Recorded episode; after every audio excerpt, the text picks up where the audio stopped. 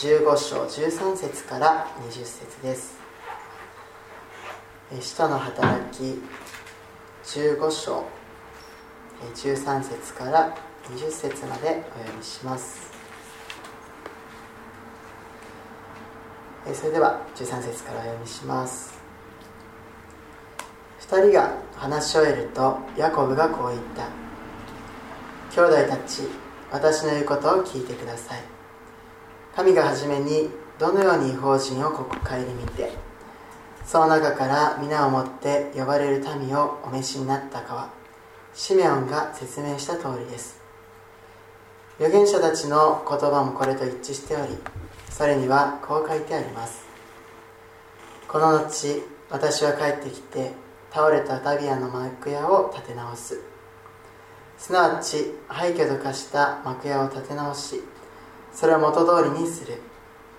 それは残った人々すなわち私の名で呼ばれた違法人が皆主を求めるようになるためである。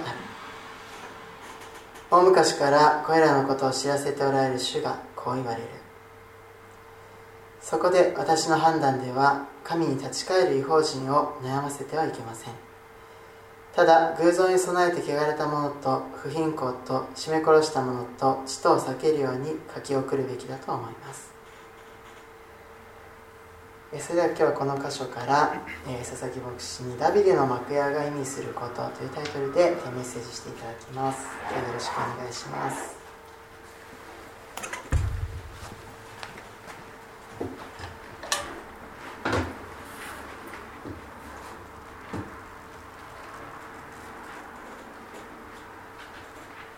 はい、今日は、えー、ダビデの幕屋が意味することというタイトルですね。お話をしたいと思います。ダビデの幕屋ですね、えー、ダビデの幕屋って何？とね言われると何なんだろうですね思うかもしれません。で今日そのお話をしていきたいと思うんですけれどもとてもあのこれここの使徒の働きも今から2000年前に語られたあの言葉ですけれども2000年後の私たちにも関係のある話なんですよね。このことを知ることによって私たちはとても祝福される。そのように思います、えー、16節から10年17節のところを見ると、えー、ここはですね旧約時代ですね。旧約時代も、えー、今から3000年ぐらい前ですね。もう3000年ぐらい前のことなんて私たちに関係ないんじゃないかと思いますけども、えー、そうでもないんですよね、えー、旧約時代の預言者アモスっていう人がですね、えー、書いたあところなんですけども、えー、今から2800年ぐらい前。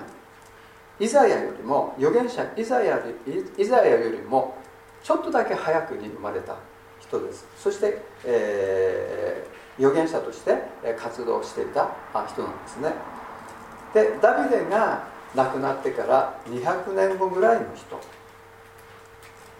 なんだそうです。ねその人によって語られた言葉なんですね、えー、使徒の働き15章の16節から17節の言葉ですね。アモスの、えー、書いたそのアモス書9章から、え、引用されているところです。でこのところにですね、え、先ほども言いましたようにダビデの幕屋またはダビデの仮をねえー、まあ幕屋も仮用も、えー、まあ英語だとテントですね。テント。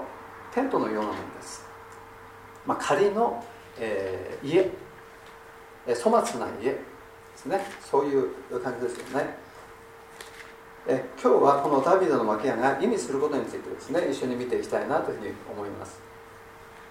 で、えー、使徒の働き15書っていうのはあ皆さんも聞いたことがあるかと思いますけどもエルサレム会議っていうのがああった時のことが書かれてあるんですね。エルサレム会議、えー、その時に、まあ私たちの総会みたいなもんですがねエルサレム会議、えー、ありました。でここで、2つのことが問題になっています。一つは救いはユダヤ人だけでなくて違法人にもあるのかっていうことなんですね。今はもう当たり前のように違法人のためにもあるんだっていうふうになってますけど昔はそのことはすごい大問題だったんですね。救いはユダヤ人だけでなくて違法人外国人のためにもあるのかということが問題になってます。でこれについてペトロが違法人がペテロの口から福音の言葉を聞いて信じた時ユダヤ人に対してと同じように違法人にも精霊が下られた与えられたということをペテロは証言したんですね。まあまあペテロはいろんなことを通して、えここのように言ったんだと思うんですけどもその代表的な話があのイタリア隊の百人隊長コルネリオの話ですよね、えーまあ、皆さんもよく知ってると思うんですけどもペテロが屋上でお祈りをしていると、まあ、それはちょうどお昼ご飯が近づいて、え、いた頃なんですね。で、え、ペテロはうとうとして夢心地になってしまいました。するとですね天から敷布シーツですよね。シーツのシーツのようなものがこう降りてきてその中を見てみると立法では食べてはいけないっていうですね食べ物がいっぱいそこにあったんです。例えばあ豚ですよね。四つ足なんだけども、えー、豚はダメ。四つ足の動物なんだけども食べちゃいけない動物の肉があります。あとは血を這う生き物。または鳥ですね、えー、食べちゃいけないもの。そのシーツの中にあったんです。でその時にですねそれらをほふって食べなさいという声がですね聞こえたんですね、えー、ペトロは言いました。そんな記憶ないものは私は今までに食べたことがありません。食べることはできません。するとですねもう一度声が聞こえたんですね。神が清めたもの神が清めたものをあなたが清くないと言ってはならない、ね、神が清めたものをあなたは清くないと言ってはならない。だから食べなさいということですね。でこのようなことが3回あったというふうに書いてあります。でそこへあのイタリア隊の百人隊長の使いがですねペテロのところにやってきたんです。川なめしのシモンって言わ言われているそのシモンのところにこのシモン・ペテロは泊まってました。ヤッパっていうところにですねその家がですね今もあるんですね。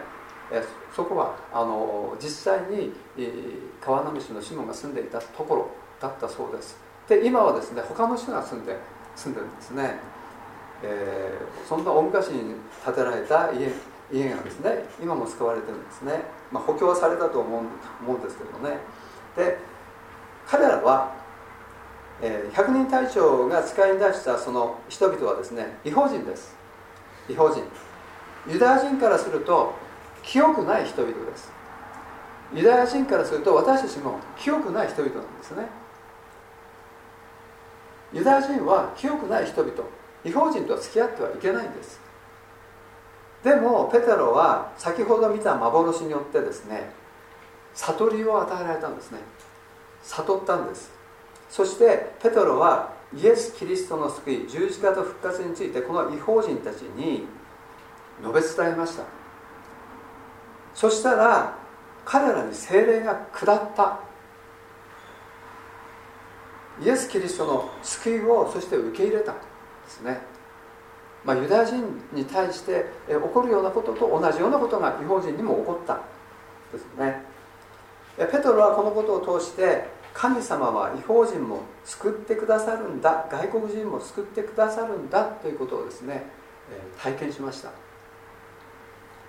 さらにですね、えペテロ以外にもパウロとバルナバも同じような体験をしたんですね。違法人の間でも聖霊を受けると印と不思議そういった技がですねあったことを証言しました。そしてそういった証言があってその次にですね今日読んでいただいたところです。次に主イエスの兄弟ヤコブ。これヤコブですね、えあなんですね。アンデルの兄弟のヤコブじゃなくて、えー、主イエスの兄弟ヤコブなんですね、えー、そのヤコブがですねアモスアモス書9章の11節から12節を引用したんです。でその出来事が預言者たちの言葉とも一致しているということをですね、え証明して、えー、見せたんですね、まあ、証拠立てて論理的にお話をしたわけなんです。で17節に人々のうちの残り物ってありますけどもこれはですね訳によってちょっと違うふうに書かれているところがあります。で今日読んでいただいた新海訳の方もちょっと違う訳ですね。でも新しくできたこの2017年のその新海訳の方ではちょっとそれ分けて書かれてあります。で人々人々のうちの残りのものっていうのはユダヤ人を指しています。ユダヤ人。まだまだ救われるべき人々がユダヤ人の中にいたんですね。で、えー、そしてですね私の名で呼ばれる全ての違法人っていうふうにありますけどもこれはユダヤ人以外外国人のこと。その中でもイエス・キリストを信じたクリスチャンのことを言ってるんですね。でダビデの幕屋の回復っていうのはユダヤ人のためでもありまた違法人のためでもありますっていうふうに言ってるんです。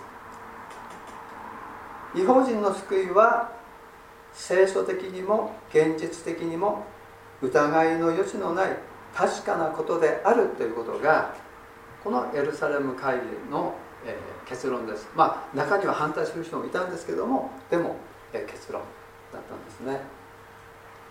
そして2つ目の問題。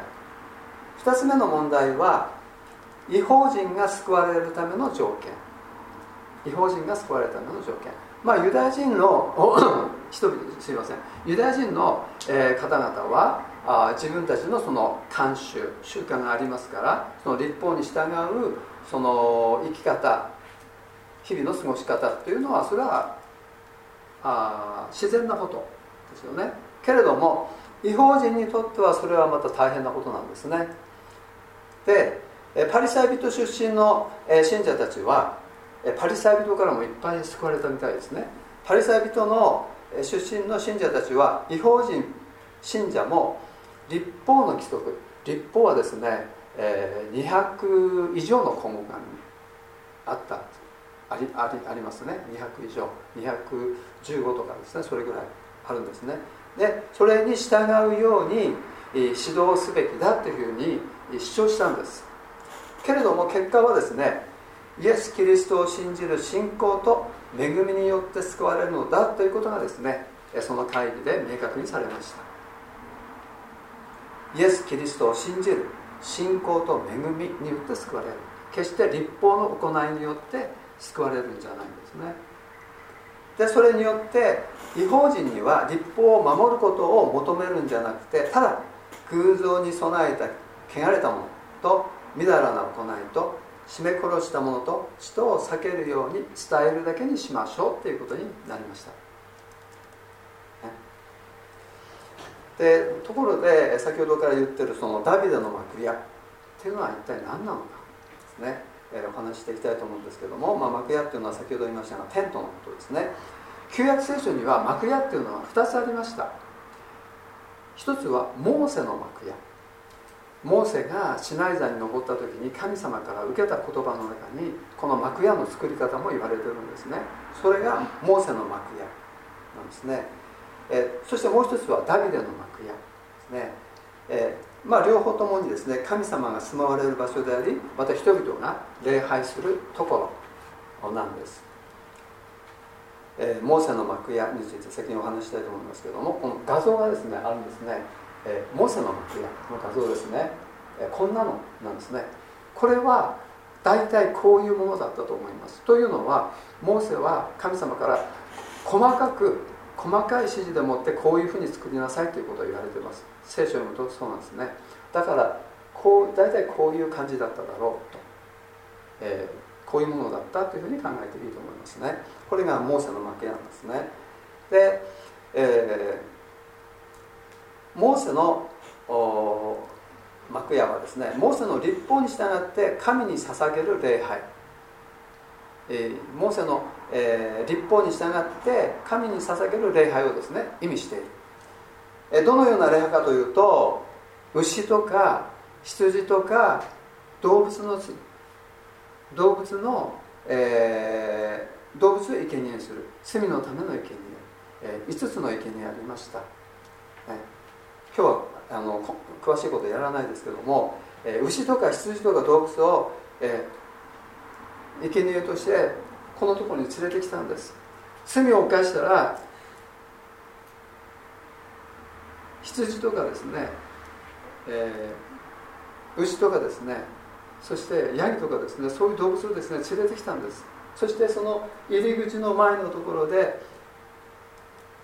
殺して血を注いで、まあ、そういったことをやってたんですね。でこの幕屋で、えー、働く人々のことを祭司って言ってました。彼らはレビ人から選ばれた人々です。祭司。で祭司たちは人々が罪のための捧げ物として持ってきた動物をですね、え、ほふって殺してそれを祭壇の上で焼き尽くした。これですね。祭壇ですね。祭壇の上で焼き尽くしました。えこういった作業をするもんですから祭司たちはいつも手足手足とか服がですね血とかなんかもう汚れていたんです、えあと砂ぼこり。足も砂ぼこりで汚れていましたし服も砂ぼこりで汚れていました。で彼らの汚れた手足それは幕屋にある旋盤の水。これ旋盤ですね。旋盤の水で、えー、その汚れを取ったんですね、えー、その水で洗い流しました。こういった礼拝が、まあ、これだけじゃないですけどもあのあと、えーテントみたいなのもまた中にありますけども聖女とその奥が死聖女。でその中に入ってやることがあるんですね。でこのような礼拝が旧約時代の正当な礼拝の形だったんです。でもう一つの、えー、方はダビデの幕屋でダビデの幕屋ちょっとあの画像ですね。見てみましょうかね。モーセの幕屋は大庭と聖女と死聖女の3つの部分からなってました。でもダビデの幕屋は聖女一つだけです。でその聖女の中に神の箱契約の箱があったんですね。ただ神様からその幕屋をこういうふうに作りなさいっていう指示はなかった。だからこの形はですね正確ではないと思います。多分こんなじゃなかったかなっていうもんだと思いますよね。えっとそしてですねダビデの幕屋での捧げ物は動物じゃありませんでした。動物じゃなくって何を捧げていたかというと感謝。賛美。祈りが捧げられていたんですね。レビ人と祭司たちがいろんな楽器を演奏したんです。そしてそれに合わせてダビデまたは歌い手たちが感謝賛美の歌を持って神様をですね褒めたたえたんです。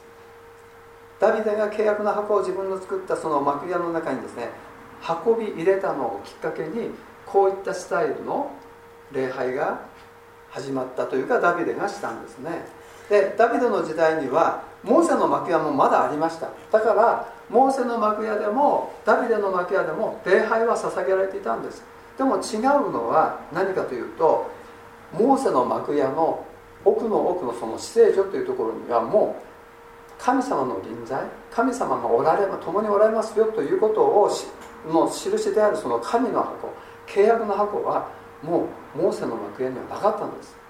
その契約の箱はそこにあるようにダビデの幕屋ダビデの幕屋にですね、えー、置いてあったんですね。ダビデの幕屋に神の、えー、契約の箱が置いてありました。だからいつでもですねいつでも一部屋ですから。ね一部屋。一部分あ一つの部分だけですから。あもうすぐにあのそこに行って礼拝を捧げることできたんですね。でもモーセの幕屋はまず大庭に行ってで次にいつのいつに、えー、聖女に行ってで年に1回だけ聖女に行くとかそんなんじゃなかったんですね、えー、そういう礼拝、えー、捧げていたんですね。で、え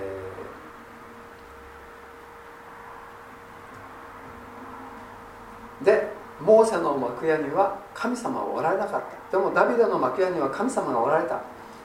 ダビデっていう人はですねあの新約時代のクリスチャンと神様との関係をですね表しています。だからダビデがほとんど書いたと言われている詩篇を読むと私たちは何かですね神様を礼拝しているようなそんな気持ちになります。ダビデを通して私たちは今の現在のクリスチャンと神様との関係を私たちは知ることができます。だからぜひですね詩篇をですね皆さん読んでいただきたいなというふうに思います。そしてダビデの幕屋で行われた礼拝の形はクリスチャンが神様に捧げる礼拝を表すもの。この私たちが捧げる礼拝もダビデの幕屋で捧げられていたその礼拝その形の、えー、か全てじゃないけどもそこからあ受けている部分ってあるんです。ね。はいそしてでもいつしかダビデの幕屋の礼拝の形なくなってしまいました。ところがアモスがダビデが亡くなってから200年後に予言したんです。ダビデの幕屋はまた回復しますよ。って予言したんです。でイエス・キリストの十字架の贖いによって信仰と恵みによって下げられる礼拝が初代教会に初代教会に回復したんですね。そして使徒15章の17節に書かれてある通りにそれはユダヤ人たちだけのためではなくて違法人つまり全世界の人々のためのものとなったんです。ここで言われているダビデの幕屋は賛美や礼拝の方について言ってるんじゃなくて精霊が降臨して以来始まった教会について言ってます。教会はユダヤ人のためだけにあるんじゃないんですね。違法人のため外国人のためにもあるんです。教会はユダヤ人も違法人ももっともっと救われるためにあるんですね。ですから教会にはイエス・キリストを信じるユダヤ人だけじゃなくってイエス・キリストを信じる違法人もいていいんです。外国人もいていいんです。それが初代教会におけるその見解結論だったんですね。でこのように新約聖書の出来事や教えは旧約聖書が土台になってるんですね。新約聖書はあのその根っこに旧約聖書があるんです。ヤコブがしていたように旧約聖書で語られていることと噛み合っているかどうかっていう検証。これとても重要なことなんですね。はい。えー、っとそして、えー、ここのところとても大事なところなんですけどもちょっと待ってくださいね。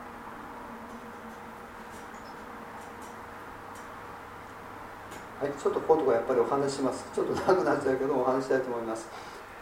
詩編22もう少ししたらもう少ししたらちょっとあの硬くない話になりますからちょっと我慢してくださいね。詩編22編の3節。ここにですねけれどもあなたは聖であられイスラエルの賛美を住まいとしておられます。というふうに書いてあります。ダビデはイスラエルの賛美の中に神様は住んでいます。というふうに歌っています。クリスチャンはですね霊的イスラエルっていうふうに言われてますからクリスチャンが捧げる賛美の中にも神様はおられるんです。目に見えないけども神様はおられるんです。で私たち先ほど賛美しました。その賛美の中に神様は住んでおられるんですね。で目にあダビデの幕屋の礼拝さらに見ていきたいと思います。感謝を捧げる。先ほど言いましたよね、えー、モーセの幕屋では動物の生贄。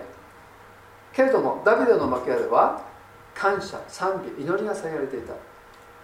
感謝を捧げる。詩本を読むと感謝を捧げるっていう言葉がいっぱい出てきます。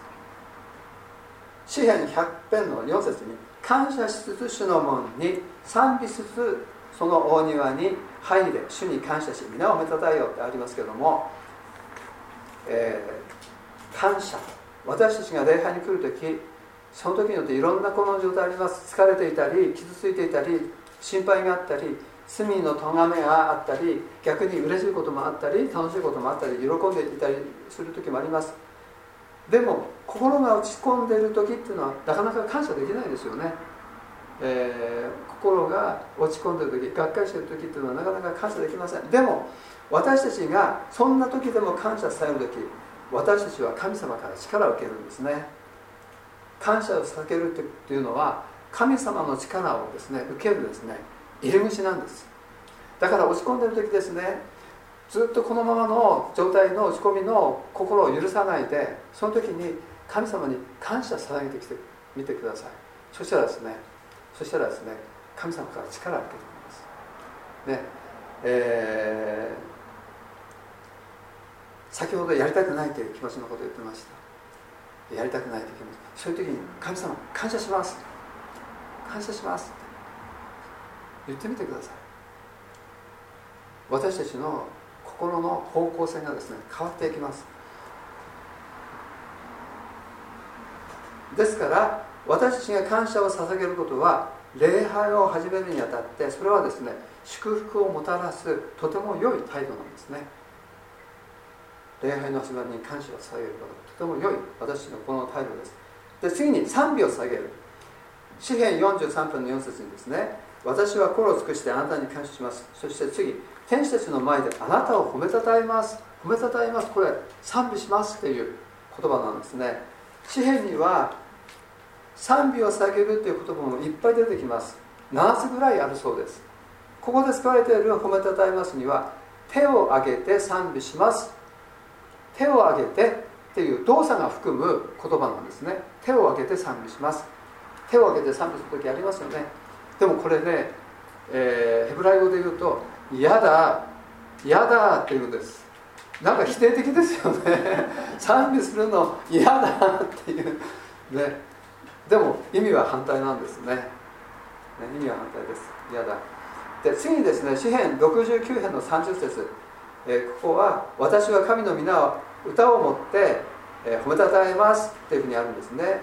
でここで使われている褒めたたえるはたとえ自分が不利な状況に置かれていても神様がしようとしていることに先んじて賛美を捧げるっていう賛美の生贄という意味なんですね。で手を挙げるっていう意味もあります。これは「投打」「投打」というふうに言うそうです。投打ね。で最後終わり終わりのこと終わりにですね。3つ目。礼拝を捧げる。礼拝を捧げる。でピリピリ人への手紙2章の10節。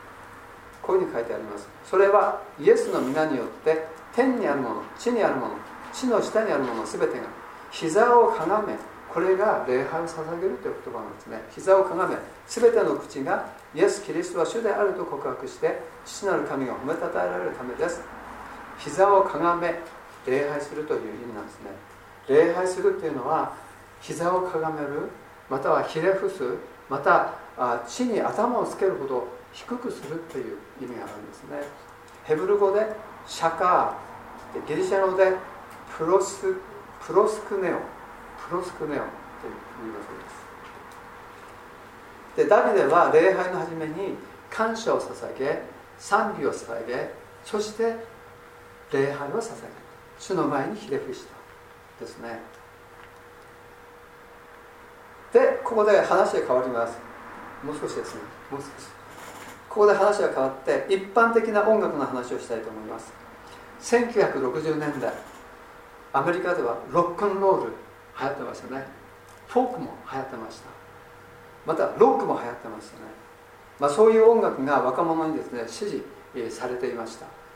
でそれ以来現代に至るまで、えー、まああのこういった歌、まあ、ポピュラー音楽は若い人々の文化にですね大きな影響ですね与え続けてきたんですね。1960年代ボブ・ディラン。知ってますよね？ボブ・ディラン。ね。ビートルズ。知ってますよね？まだこの地上にいなかったけども知ってますよね？ね。まあジョーダン・アシュリー。まだいませんでしたよねこの地上にね。ボブ・ディランが。いた時にねいませんでしたそうね。でビートルズローリング・ストーンズ。サイモンとガーファンクル。で私サイモンとガーファンクル大好きだったんですね。であとあの CCR とかですね。クリーデンス・クリアウォーター・リバイバルとかですね。ありましたね。そういうのもね。あと、えー、ザ・バンドとか。ザ・バーズとかですね。ねありましたね。で多くのミュージシャンがですねアメリカやイギリスを中心に登場したんですね。世界中の若者はそれに夢中になりました。ちょっと次のこれですね。いましたね。こういう懐かしいですね。私はまだ小さかったんですけども、えー、懐かしいですね。でこれらの新しい音楽は世の中に大きな影響を与えてたんですね。でその時代背景の中でアメリカのキリスト教会においても教会で歌う歌に変化がありました。で1970年代にですねすでに聖書の言葉にフォーク風の、えー、フォーク楽フォーク音楽風のメロディーをつけたですね Scripture in Song というのがあってですねこれはですねニュージーランドニュージーランドから出てきた歌ですね Scripture in Song。で Scripture あそしてその後ですねアメリカでは聖書的な歌詞にポピュラポピュラー音楽風のメロディーをつけたそういう賛美が出てきましたね。マラナサミュージックとかですね。そういう音楽会社が出てきましたけども。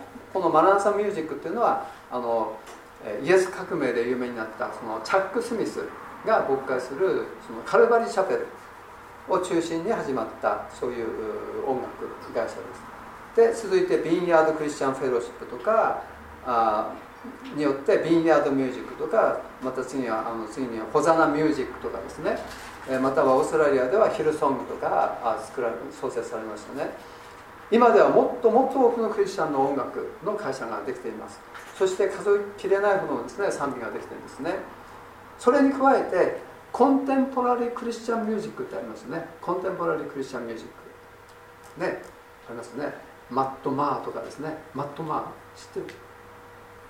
知ってるよね。ね神ね。あそう古いんだねもうね。あとねいろんな人いますよね。他に誰います？ダン・モエとか。ダン知らない。古いね。ダンモえ誰？あ知ってる。もうまあねいますよねいろいろね、えー、はい、えー、そして、えーまあ、数多くのクリスチャンミュージシャンいます。彼らの楽曲もですねたくさん教会で歌われてます、えー、私たちも歌ってるのあります。で1970年代のアメリカでは若者の間でそうやって一般の曲のメロディーとあまり変わらないメロディーに聖書の言葉を乗せて歌うそういうふうになってきましたね。でそれまでになかった新しい礼拝のスタイルがですね教会に見られるようになっなったんです。それらの歌は多くの若者たちの心を掴んで多くの若者たちが教会に足を運ぶようになりました。このような礼拝の形はですね最初ペンテコステ派とかカリスマ派の教会で広がってきました。けれども後になって、えー、他の教会にも他の派の教会にも広がっていったんですね。まああのー、ちょっとあといろいろ言う予定であったことがあるんですけどもちょっとここはスキップしてスキップしていきますね。3の。えっとホームページ上にあのここでは語らないことを語ってますのでもしも興味があればホームページのを読んでいただければと思います。